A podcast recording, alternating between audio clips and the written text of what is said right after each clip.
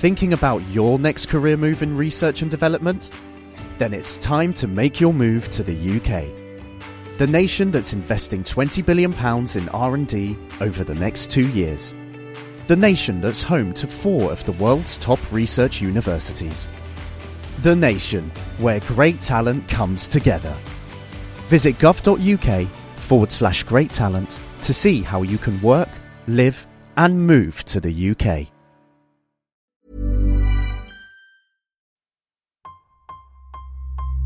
Engine running. Absolute genius. Get this. Welcome. Welcome. this is the show where we bring you Science. What that essentially means is Discovery is advances. Questions. Research. technology. Unbelievable. Without further ado, This is The Naked Scientists. Hello, welcome to The Naked Scientists, the show where we bring you the latest breakthroughs in science, technology, and medicine. I'm Chris Smith. and I'm Julia Ravey. This week, When we first put it together, we thought this is pretty out there. You know, not many people have ever attempted to do something in conservation of this kind of scale. a brand new animal was brought into the UK a week or so ago to try to aid our ecosystems. We'll be talking about reintroducing species into the wild, including the benefits and potential costs, and we'll reveal what that huge new mammal is. It's unbelievable. The Naked Scientists podcast is powered by ukfast.co.uk.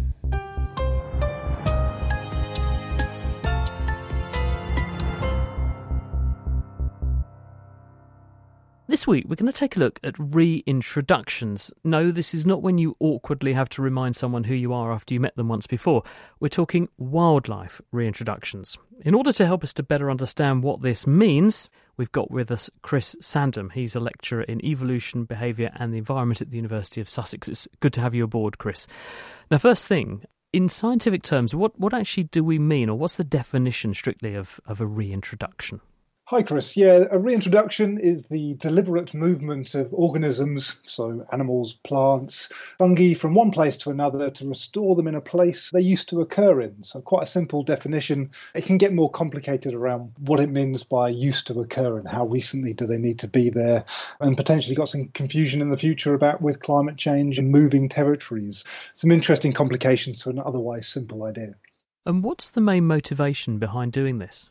So there's two really, I think. Traditionally, it's been really focused around protecting a threatened species. So if you've got a species that's few in number, restricted to a small area in a place that faces lots of threats, you might want to move a few of those individuals to another place to get another population established to help the outlook for that species, help the conservation of that species. The other one that's getting increasingly more popular is restoring a species that plays an important role in the ecosystem and normally associated with the idea of rewilding. For example, reintroducing the beaver into the UK. The Eurasian beaver is not a species under particular threat at the moment, it's classified as least concern, but it has these really tremendous impacts on the ecosystem through its dam building behavior. It can create wetlands, which is really important for lots of other species. So you kind of get those two as two main ideas. And when contemplating doing this, what sort of checks and balances are there? Because I can think immediately of some terrible examples when people have introduced something to an environment it shouldn't be in. And they've discovered to their cost subsequently. I mean, things like the cane toad going into parts of Australia and now wreaking havoc with the natural flora and fauna. So, what sorts of things are considered when considering doing this? Yeah, this this is a really important question, and there's quite a lot to be honest. The guidelines for reintroductions are 72 pages long. There's an important distinction, I think, to make between an introduction and a reintroduction. So the reintroduction into that place where we know it has occurred before, whereas the example you just gave was the introduction of a species that had no ecological history there, and the ecosystem struggled to adapt to it. But that doesn't mean reintroductions are automatically safe. So there's a few things we want to consider here, I think. Firstly, you want to think about the animals that were going to be moved. There's a big ethical issue here. Are we moving animals that are coming from a population that can withstand their loss? Are these organisms given a fair chance of being moved? You then want to think about the ecosystem they are being released into. What are going to be the consequences? Are they going to be largely positive and going to build that resilient and diverse, ecologically rich ecosystem? Are they going to fit in there well? And, you know, last but by no means least, how are people going to be affected? The social, economic, cultural implications of, of a species reintroduction. And each of those has a lot to unpack. And I think getting your risk assessment right is really fundamental for all of those things. So it's quite a lot to consider always comes down to the risk assessment. Chris, stay with us. We'll come back to you for your thoughts on more of this as we go through the programme. Well, let's look skyward for one very visible example of reintroduction successfully in action, which is the tail of the red kite. Harry Lewis spoke to Will Dixon, who did his PhD as part of the team originally involved in returning red kites to the British skies in the 1990s, and he told him how to spot one. It's a very characteristic bird. It's one of the largest birds you'll find in the UK. It's got a wingspan of over a metre and it's got a very distinctive forked tail. The red kites fly by catching the wind, and so they'll, they're constantly twisting and adjusting their wings and their tail, which keeps them airborne with very little effort, which makes them very efficient at flying large distances looking for their food. And obviously, we're talking about reintroductions, and this one's quite special, isn't it? It is. It's one of the first successful reintroductions in the UK, and at the time it was considered quite risky. I mean, these were birds that were globally endangered. The project involved bringing birds from an area in the wild where they were they were thriving, but there were still concerns about their conservation, and releasing them to an area where they hadn't lived for over a hundred years. And the worry was has the environment changed too much? Are the reasons they went extinct still there? Is it a waste of resources? And would we be better off focusing attention on conserving the birds where they already live? The reason it went extinct was persecution. So the bird was, was shot. So by the middle of the 19th century, the birds were extinct in England, extinct in Scotland, and were only found in a small population in Wales which in the 1930s was believed to only include possibly a dozen individual red kites in the whole of the UK. Bring us up to speed then, Will. When was the reintroduction programme introduced? So in 1989, a number of sites were identified first of all, and the really important thing was to make sure that the birds would thrive where they were introduced. So a lot of work was done with local landowners and people who lived in the area to make sure that the birds would be welcome. And two sites were found, one in Scotland, in the Black Isle, and one in the Chilterns. And the Chilterns was the project I was involved in. And originally, birds were introduced from Sweden, and then later on, birds were introduced from Spain. And in both Scotland and in England, 93 birds were introduced over a five year period from 1989 to 1994. And at, at what point, as a conservationist, do you start to say, this being the first attempt to reintroduce a species in the UK, when do you say it is a success? You know, are there points along that five year period where you start to get worried that you've chosen the wrong location or that this just isn't going to work? I guess the definition of success is the population is self sustaining. So the population will have enough offspring that you don't need to introduce any more birds. And so you are not taking birds away from other parts of the world. And that was pretty clear fairly early on in the Chilterns population that the, the birds were successfully breeding and also that the, the offspring were fledging uh, and were themselves uh, making new nests. There was a hiccup along the way, though, wasn't there? Because I know that that Swedish population had different ideas in mind to what the conservationists had. Yes, the, the red kite's a fascinating species found over a huge area, and some of the birds are migratory. So, some of the birds in Sweden will naturally migrate to Spain in the winter and then fly back to Sweden for the breeding season. And in the early years of the, the Chilterns population, some of the birds left after being introduced and didn't come back and it's not entirely clear why. It might be that they were genetically programmed to migrate, as their parents had been, or it might even be that the red kites are very social birds. They tend to go to areas where there's a large population. And so, in the following years, a larger number are introduced together. And today, as we've been saying, it has been a success. It's not just been a success. It's a roaring success, really. It's difficult to estimate the numbers now. In the early part of the 21st century, we reached the point where it just wasn't physically possible to visit all the nests because the program had been so successful. So, a conservative estimate would be there's a thousand breeding pairs in the Chilterns now. It's actually such a success that we're now at the point where breeding birds from the Chilterns have been introduced to other areas, including some taken back to Spain, which makes the whole story go full circle. I've come down from Cambridge to see you, and we're sat in your garden in London, uh, looking into the skies now. Apart from a few aeroplanes, you're not going to see any red kites here, are you? And it's it's the same in Cambridge, I would have said. So when you mentioned that before, red kites used to be present across the whole of the UK. Are there still areas that they're not making it to, or why aren't we seeing them? I guess here. We certainly should see them in East Anglia, and there are some breeding pairs in Suffolk, and you do occasionally see the birds in, in Hertfordshire. So there's no reason why they shouldn't be here. Buzzards are very successful in Cambridgeshire. Again, it is that social nature. There's a there's a fantastic word which is philopatry. The birds tend to nest near where they're born, and there is that local effect still. And the hope is they will spread. Red kites have gone from being globally threatened and extinct in England to a situation where the Chilterns now has more than 10% of the world's population, which is phenomenal. So the fact that the UK can take part in conservation of internationally threatened species is significant. But I think more interestingly is the effect that the species have on the environment.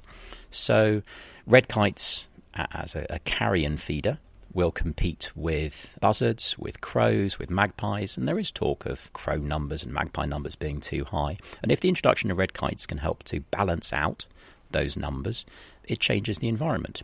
So, red kites are a, model in terms of what's possible with reintroductions. We can learn lessons, particularly about the importance of paving the way locally to make sure that the species will be welcome, but also learning more about how species that were historically part of our natural world can enhance it by coming back in. Will Dixon with Harry Lewis on the red kite reintroduction. Uh, still with us is Chris Sandom. He's lecturer in evolution, behaviour, and the environment at the University of Sussex. Chris, we have heard that the red kite's being hailed as a huge success story in reintroduction. Is everyone delighted, though? You do occasionally hear dissenting voices where people say, look, there are consequences of doing this, there are knock on effects, these animals may take livestock and so on. Is everyone in agreement it's a success story, or are you hearing a bit of negativity? So, in general, it really has been a, a, remarkable success. I mean, this species that's now doing better globally, but in particular in the Chilterns, and potentially a victim of its own success. So, the sheer numbers that are now occurring there, you start to hear people talking about there being great, but maybe being too many of them. One of the particular areas of conflict is around feeding them. So, a lot of people want to get out, get close and connected to these fantastic birds. So they leave out meat and the animals come down. And you can see dozens uh, are circling above an area and dive bombing down and collecting these resources. But that puts them in close contact with people. And there's fear around what that might mean and what it might mean in terms of stealing food. They're primarily a scavenging bird as well, but they will occasionally take live prey. And there's you know some concern that that might have impacts on things like game birds. So might come into conflict with other people's livelihoods. And, and that often is a key area of conflict around reintroduction, especially when you get anything larger and predatory. We've heard a lot about beavers being reintroduced in various places. I think on this programme we, we talked about that wonderful invention, the beaver deceiver, because the beavers were flooding the farmland that they'd been reintroduced to, which wasn't going down too well, but they were protecting cities and other things downstream from flood risk. So there were winners and losers in, in that respect. How is that sort of thing monitored, gauged, and then mitigated? When you're looking at the winners and losers of any reintroduction, you're going to have to go through your risk assessment. And that applies to species, other wildlife. You can't have a situation where you always have winners, essentially because competition for space, competition for resources, and that's true within ecosystems and for people. The issue then comes down to when you're looking at people and the example you used, there's often a lot of focus on the mitigation of flooding downstream. And actually, this year in particular, the conversation of mitigating low flows as well. So you're reducing the extremes at both ends. But that does come through the flooding of farmland or places upstream to mitigate impacts downstream. Now, how do you go about compromising there? Well, you're going to need to find solutions which essentially even out those costs and benefits. So I know there's people out there in areas where beavers have been reintroduced dismantling dams that are causing particular and specific key problems, particularly if they're flooding buildings and having particularly negative impacts like that. So you can put in some mitigation methods that essentially mean the people are getting the benefits, maybe some conservation societies, ecotourism opportunities, even insurance companies are getting interested in nature-based solutions to these problems. It means you share some of those benefits out and particularly targeting those that are suffering the costs of, of that wider benefit to society. Something like a beaver dam is pretty easy to spot. And if you get a flood in the wake of that, it's obvious what the cause is. Are there any sorts of ways of auditing other impacts? If you've got a predatory species, a red kite or something, and it is perhaps depriving other animals in the food chain of their dinner and having a knock on consequence, Is that being looked into and checked to make sure that the best intention reintroduction is not having unforeseen consequences? There are lots of concerns around this. And the species I've worked with is wild boar, and they have a really mixed reputation as these, these fantastic wild species that cause rooting and create opportunities for more species to grow, but they're also a conservation threat. And places like the Forest of Dean, where there has been a thriving wild boar population after they largely escaped, so a kind of an unofficial reintroduction, there is concern that they're having negative impact on species of conservation concern. But monitoring nature is incredibly time consuming, can be really expensive, and quite difficult to work out what is actually causing the decline. So it's, as far as I'm aware, done on quite a case by case basis. So you might have a particular group or interested party concerned about a specific species or group of species and focus their monitoring in response to a threat that they might see as a species reintroduction. So ecosystems are dynamic, they are competitive, but we can't monitor absolutely everything, or, or that's going to be very difficult when we don't really have the techniques in place yet. And that's just on the ecology. That probably applies to economics and socially as well. So, you know, other projects elsewhere looking at the negative impacts of large predators on livestock, and there are schemes to compensate. But how do you work out whether a sheep has been killed by a wolf or is being scavenged by a wolf or the livestock's not being looked after properly or whether it's just bad luck. You know, for all of these things is difficult to do, but a challenge that we have to grapple with. Chris Sandom, who's uh, with us throughout the programme. The advantages and disadvantages will have very much been weighed up in a quaint woodland in Kent recently, which became the home of a brand new animal, potentially never before seen in the UK. No, we're not on the red carpet at a Hollywood movie premiere. That is what it sounds like. Those clacks of camera shutters are capturing the moment bison were released in the UK for the very first time. Stan Smith from the Wildlife Trust in Kent explained to me how these animals can drastically impact our ecosystems. Bison are amazing animals. They are Europe's largest land mammal. They are one of our kind of last real mega herbivores that we have. And European bison can do things that no other animals can do purely by weight of their size, really. And because of this big size, they can really push through into dense vegetation. And the reason we've used bison in, in this area is because what we want in our woodland is to really try to create a really dynamic and rich habitat. And what that requires is that the woodland has lots of different structures, that the trees in the woodland are all different sizes or all different ages, and the woodland has space for other plants and species to inhabit. And that's what bison do. They go in and they create space in the woodland. They push over some trees, they crash through smaller areas of brush, and they even actually start to eat the bark off of trees. And so those trees, they start to die off. That might sound like a bad thing, but where you get one tree die off, you end up with dead wood, which is fantastic for creepy crawlies, invertebrates. And where that tree dies, lots of new trees can grow up in its place. So it really is kind of creating a rich, dynamic ecosystem just because bison are out there doing their own job, really. And who are the bison that you've introduced? So we've started really small. We wanted to really get this right. It's a first for the UK. We have an older female and two younger females, and we've got a male bull following up in about three weeks' time. Their herd structure is a bit like uh, elephants, where the older female is in charge. She's the matriarch and she leads the rest of the herd around. And so we had to make sure that she was really happy and settled first. She knew where she was going. She knew what the space was going to be like so that she could feel settled and then the other bison come in and then just take her lead. It was amazing to watch these bison meet each other for the first time on site. By instinct, they know this is the bison that's in charge. I'm going to follow her around and see where we go from there. A common controversy surrounding reintroduction is about if a species is native or not to a place. What are your thoughts on this? Do we need to prove bison were here before to have them here now? I think it's a really interesting debate and an important one, but for us, it's not the reason that we're bringing these animals in. We don't have any fossil evidence that European bison were here in the UK, although we do know that their closest ancestor, the steppe bison, which are all extinct now, they were in the UK up to 30,000 years ago, end of the last ice age. And so we just don't know whether European bison were here or not.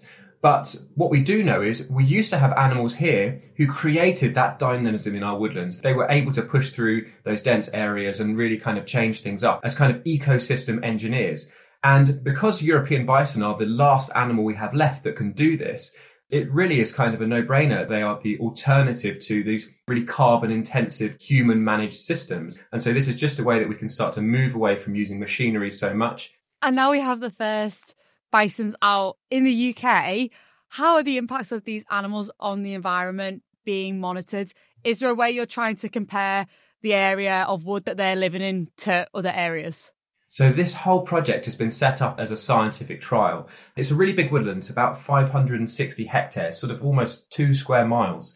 And just under half of it will be the bison area. And the bison are going to be in this area with actually with some other animals too. They're also going to be in there with Exmoor ponies and Iron Age pigs. They're kind of a domesticated wild boar hybrid. Having all of these animals together we think are going to be the absolute best kind of complementary systems. They eat in different ways, they move around in different ways, and all working together, they can really create that kind of rich habitat. But in order to compare those animals, we needed to have a control area. And so what we have is another area, just under half of the woodland again, that is being used with domestic equivalents. So instead of bison, we have longhorn cows. And then we have the same ponies and the same pigs so that we can just test the difference between what a domestic cow can do versus what bison can do. And then we have a third area, which is our control area. In that area, there are no animals at all.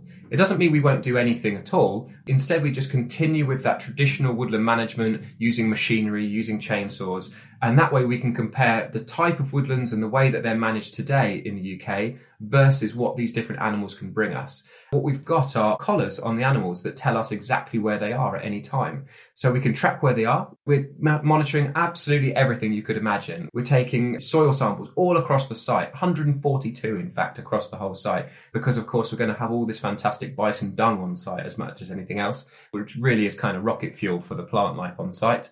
And then of course we want to think about how the vegetation is changing because as I mentioned, the way that the structures change on site, the way that the woodland will grow in different ways all provides different opportunities for different species.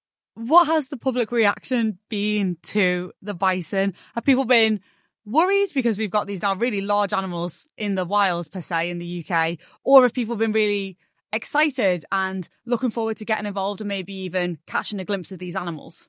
It's been so amazing to see people's reaction to this project when we first put it together, we thought this is pretty out there. You know, not many people have ever attempted to do something in conservation of this kind of scale. And so we were a bit nervous. We thought that people might be a bit resistant to wanting these big animals, and we couldn't have been more wrong. People have been so excited for, I think, the last two years. Every person I meet says to me, When are the bison coming? When are the bison coming? I can't wait to see the bison. And so it's been a, fantastically positive. There have been some individual concerns. Most of those things come from maybe not understanding what these animals are like because people think, oh, that's a really big animal. It's going to be really scary. Maybe it's really dangerous. But actually, they'll all be behind fences. So people will be kept sort of separate from those animals so that animals can remain safe and the public can remain safe. We've in fact experienced in, in Holland where you can go and stand in places that have bison without any fence in between you. And they're so amazingly calm. But this way we can show how we can live alongside these big, almost prehistoric creatures. And it, you know, can be fantastic for our environments and hopefully gives people a real kind of connection to nature, something that really gives you a sense of awe around what our habitats and species are and can be in this country. And I think that's fantastic for everyone. It's a sort of chance to, to rewild ourselves, I suppose, as well. So we now have bison in the UK thanks to Stan Smith from Kent Wildlife Trust, and we'll keep you posted on how the bison impact Blean Woods after they've settled in a little bit more. Much has changed for business owners, managers, and staff recently. But with over 30 years' experience in telecommunications, award winning independent company Spitfire have the expertise to make sure you stay ahead and can keep on innovating. Whether it's connectivity, MPLS networks, firewalls, or phone systems, Spitfire can help. To find out more, go to spitfire.co.uk. That's spitfire.co.uk. Spitfire, telecoms and IP engineering solutions for business since 1988.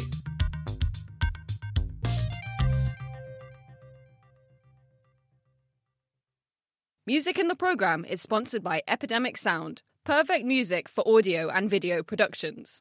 This is The Naked Scientist with me, Julia Ravey, and Chris Smith.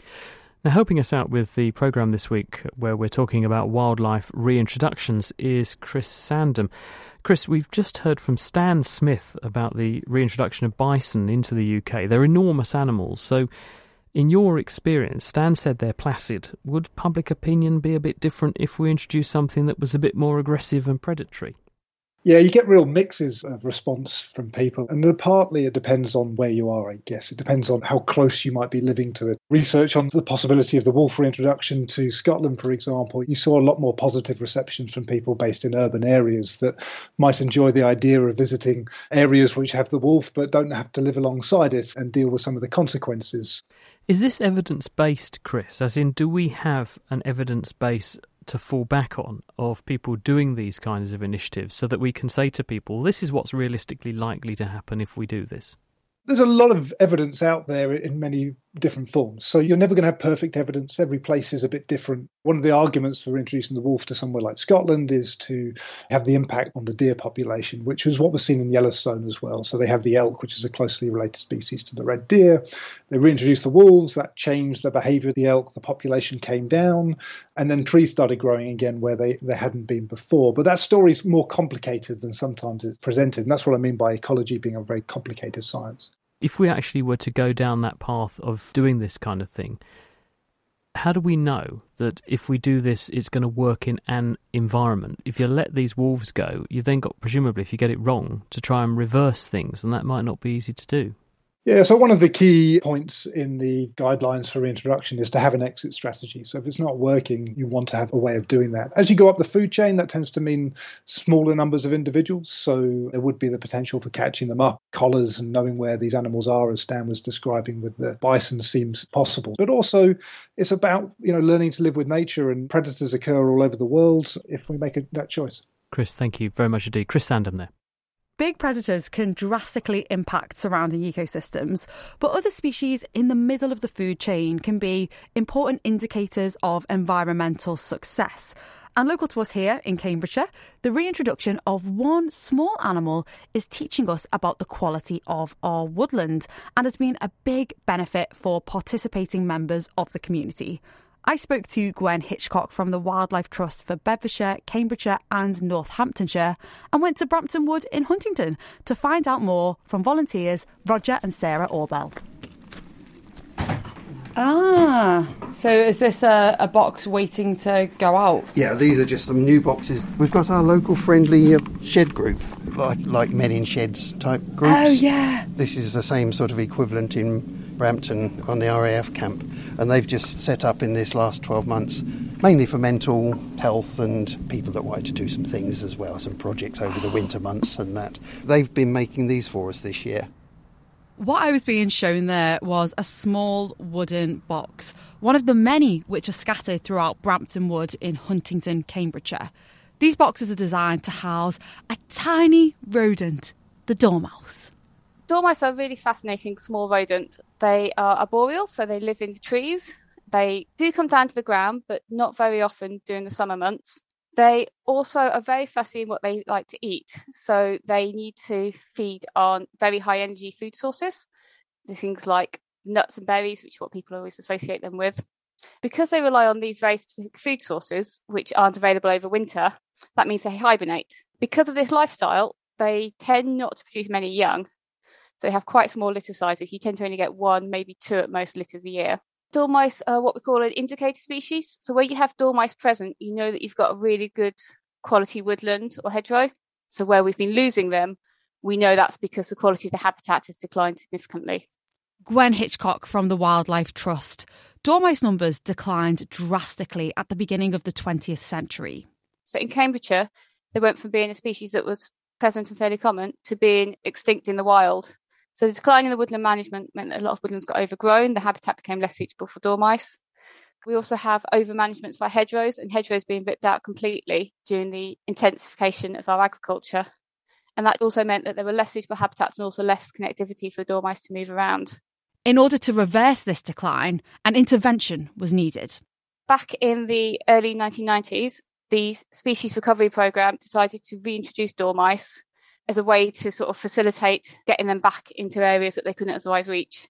Cambridgeshire is the site of the first ever dormouse reintroduction in the UK. They got a small number, it was a mix of wild caught and captively bred dormice, and released them into the woodland over a couple of years, so in 1993 and in 1994. And following on from the reintroductions, they're all monitored, and that involves going and checking dormouse boxes every month during the summer and recording how they're doing. And that's why I came to Brampton Wood, the site of that first dormouse reintroduction in Cambridgeshire, and met some of the volunteers who do these surveys. I'm Roger Orbell, and I'm the administrator for um, Brampton Wood Dormouse Project. I'm Sarah Orbell. I'm Roger's other half. I just help with whatever I'm told on this project. The boxes Roger was describing just before are crucial to monitoring the reintroduction, and they are designed specifically for dormice. So basically, instead of having the hole on the back Mhm. next to the tree, we have the hole at the bottom. Oh, yeah, so it's different to the bare box where the hole will be on the front. Yeah. This one's underneath. Yes, yeah. So the, the dormouse goes and sits on the platform and then goes up through the hole in the bottom. And we, we sometimes have a, a wire mesh at the top, or Mm. some. Now we've just decided we've just changed this to um, perspex, so that we can inspect the box without disturbing anything. The presence of a dormouse or dormouse nest in these boxes indicate the species are living in the area surrounding it. Where these boxes live have shifted over the years to better understand how the reintroduction is going.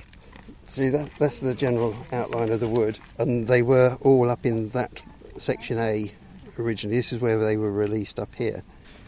We're now monitoring the whole wood, but just a single row of boxes down each side of each one of the rides.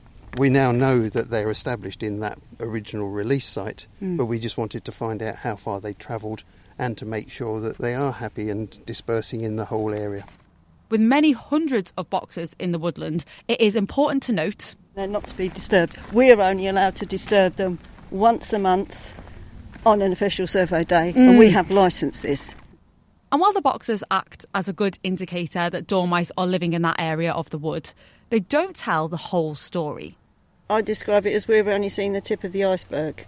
Hopefully, they should be in these natural underground areas and hiding in the stalls and the roots of the trees. Occasionally, some of them you're lucky and you find it in a dormouse box, but it's a bit like geocaching, you know. you open the box and sometimes there's nothing in it, you know. I think the best experience ever was opening one and seeing a mother and young. now, okay, you're not allowed to disturb them, and as soon as you realise that there are young in a box, the lid goes back on and you retreat. But just seeing it, just seeing it, and if you've got young, you know that they're happy. The dormice Roger and Sarah have seen seem to be very happy, but has the reintroduction been a success? Gwen Hitchcock. I think definitely, yeah. For long term success, you're looking for the dormice to be distributed throughout the woodland. So we reintroduce them into one small area and then we hope they move throughout the whole woodland. And also, we then want to look at them moving beyond the wood to try and colonise new areas. And at our site, we've got both of these. We've got the dormice having moved all the way through the woodland, and we've also got them moving to the hedgerow through the surrounding farmland. But although the reintroduction of dormice in Cambridgeshire has been deemed a success story, we still need to protect these animals from human driven changes to our environment. So the big threat with climate change for our dormice is that our winters are getting warmer and wetter. And as an animal that hibernates, they need to put on an awful lot of weight survive through the winter. Wintertime is a time of high mortality anyway. So between 40 and 70% of dormice don't make it over winter. And if your winters are warmer, they're going to be waking up more. And if they wake up and there's no food there, that decreases their chance of survival through the winter. So we really need to do everything we can to try and make the habitat as best as it can be to give them the best fighting chance to get through. Thanks to Gwen Hitchcock and to Roger and Sarah Orbell for taking me on a tour of the Dormouse's home turf. We're back now with Chris Sandom. Uh, Chris, based on the stories we've heard today about reintroductions, it sounds like a lot of these projects are very long term initiatives where you don't see the fruits of your labours until a long time has elapsed. So we've got to be patient looking at what impact they may have. That presumably also means that we can't afford to delay in pursuing these initiatives because that would take even longer to see any benefits. Absolutely. I think nature recovery is incredibly urgent for lots of reasons, and we haven't got time to waste, not least with climate change. But I think what's encouraging, certainly in Britain, we're seeing a lot more species reintroduced. We've got white-tailed eagle on the Isle of Wight, white storks in the south of England, pine marten being reintroduced to the Forest of Dean. So, yeah, I think there's a lot of enthusiasm for it. I was actually with a class of seven year olds not too long ago who invited me in to talk about rewilding. And I've never been with such a group of enthusiastic and knowledgeable people uh, you know, looking for reintroductions of the future. And they were really asking me, when are wolves going to be turning up throughout the UK? So, if we think about them inheriting, you know, the landscapes of the future, and if they're at all representative of the wider population, then yeah, we need to get on with it because these things do take time, and the benefits of them take time to come through. Have we solved the reasons, though, that many of these species no longer have a home here? In the first place. The fact that there is a lot of pressure on the countryside, there's development, there's busy roads, do not those pressures intensify with every passing day? And, and really, we may well try to introduce things back into an environment, but they'll just disappear again because it just can't support them anymore the pressures have changed in different places in different parts of the world. If you consider, you know, Europe has a more stabilizing population, potentially decreasing in certain places, whereas others have more exotic and larger wildlife, still significantly growing populations. So, arguably, this is a challenge felt worldwide, and many of the species that we're thinking about reintroduction have had enormous ranges in the past, and it's whatever steps we can take. And the pressures, a lot of it comes down to direct conflict with people. I think certainly with the larger mammals and, and these ecosystem engineers or keystone species, they're fine living with people provided that people accept them and don't persecute them directly. Roads could be the exception to that, so there are certain road densities where certain animals just can't cope with that because of the mortality level. But we do have places just within the UK, in all the countries of the UK, that have the potential to host a much richer assemblage of big species and smaller ones than they have for a long time. And I think that's really exciting. And I think if we challenge ourselves to really think about the future and what might be possible, it offers a lot of excitement as well as some very understandable difficulties that need to be addressed. And just briefly, Chris, to finish, what animal would you like to see reintroduced next? Oh, next. Um, depends where you are. If we're talking about the UK, I'd love to see the wolf back in. I did a chapter on my PhD, and I think the impacts they could have on the ecosystem would be would be really fantastic. But I think the Eurasian lynx may be a species that might have a few less difficulties and be equally exciting. Both sound wonderful. Let's hope it happens. Chris Sandom from the University of Sussex. Been great having you on the programme. Thank you. And that is all we have time for this week. Come back next time when we will be talking about what can be done to combat the effects of the pandemic on children's physical and mental health. The Naked Scientist comes to you from the University of Cambridge's Institute of Continuing Education. It's supported by Rolls Royce. I'm Julia Ravey. Thanks for listening, and until next time, goodbye.